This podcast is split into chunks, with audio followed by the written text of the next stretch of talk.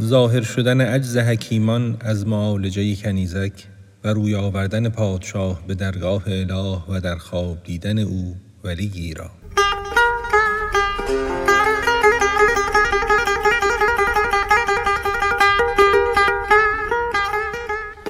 شه چو عجز آن حکیمان را بدید پا برهنه جانب مسجد دوید. رفت در مسجد سوی محراب شد. سجده گاه از اشک شه پر آب شد. چون به خویش آمد ز غرقاب فنا خوش زبان بگشاد در مدح و دعا. کای کمینه بخششت ملک جهان من چه گویم چون تو می دانی نهان. ای همیشه حاجت ما را پناه بار دیگر ما غلط کردیم راه. لیک گفتی گرچه می دانم سرت زود هم پیدا کنش بر ظاهرت. چون برآورد از میان جان خروش اندر آمد بحر بخشایش به جوش. در میان گریه خوابش در ربود دید در خواب او که پیری رو نمود. گفت ای شه مژده حاجاتت رواست. گر غریبی آیدت فردا ز ماست. چونک آید او حکیمی حاذق است صادقش دان امین و صادق است.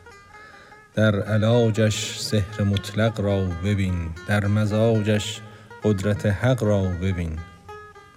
چون رسید آن وعده گاه و روز شد آفتاب از شرق اخترسوز شد بود اندر منظره شه منتظر.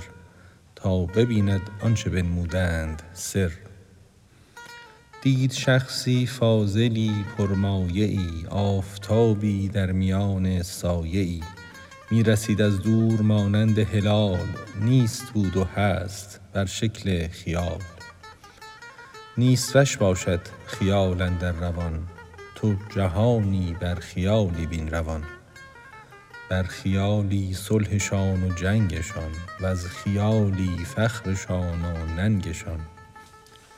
آن خیالاتی که دام اولیاست عکس مه رویان بستان خداست.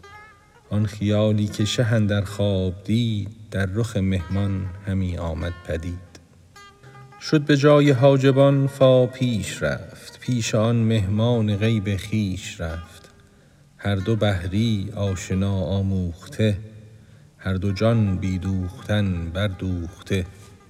گفت معشوقم تو بودستی نه آن. لیک کار از کار خیزد در جهان. ای مرا تو مصطفی من چون عمر. از برای خدمتت بندم کمر.